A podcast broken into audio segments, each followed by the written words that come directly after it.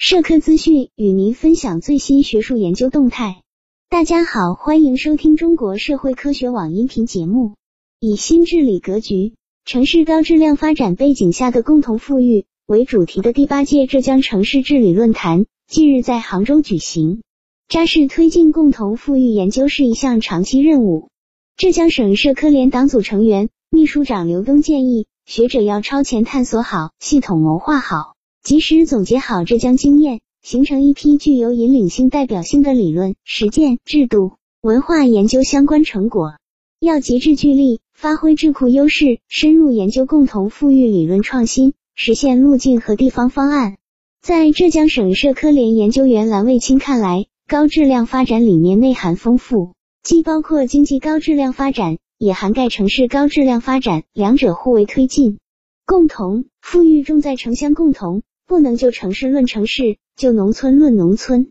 要坚定不移地推进新型城镇化战略，以高质量的城镇化带动高质量的经济发展，以高质量的城乡融合发展促进共同富裕。要把握好未来一五年城市高质量发展的关键窗口期，坚持问题导向、效果导向，以科学的方法系统破解城市病，创造高品质生活。要聚焦宜居与业优质与均衡。发展与共享、效率与公平四对关系，建设橄榄型社会。高水平分配和高质量发展的关键在善治。北京大学城市治理研究院执行院长沈体验认为，在我国一网共治基层治理智慧平台实践创新中，要通过打造物理空间和社会生态融合的城市治理智能平台和治理共同体，赋能治理现代化分配、现代化共同富裕的实现。为夯实共同富裕基础，要更加重视数字经济的包容性增长。浙大城市学院校长罗卫东建议，以数字赋能缩小城乡地区间发展差距，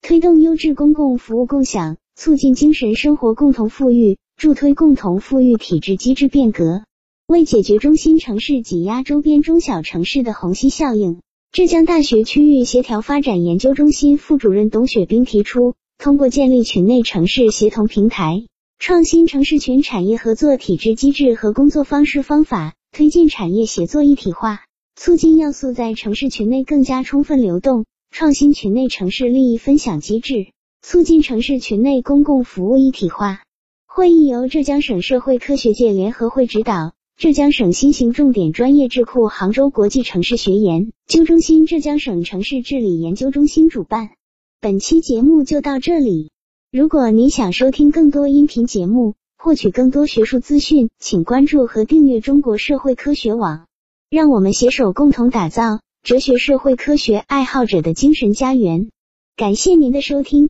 我们下期再见。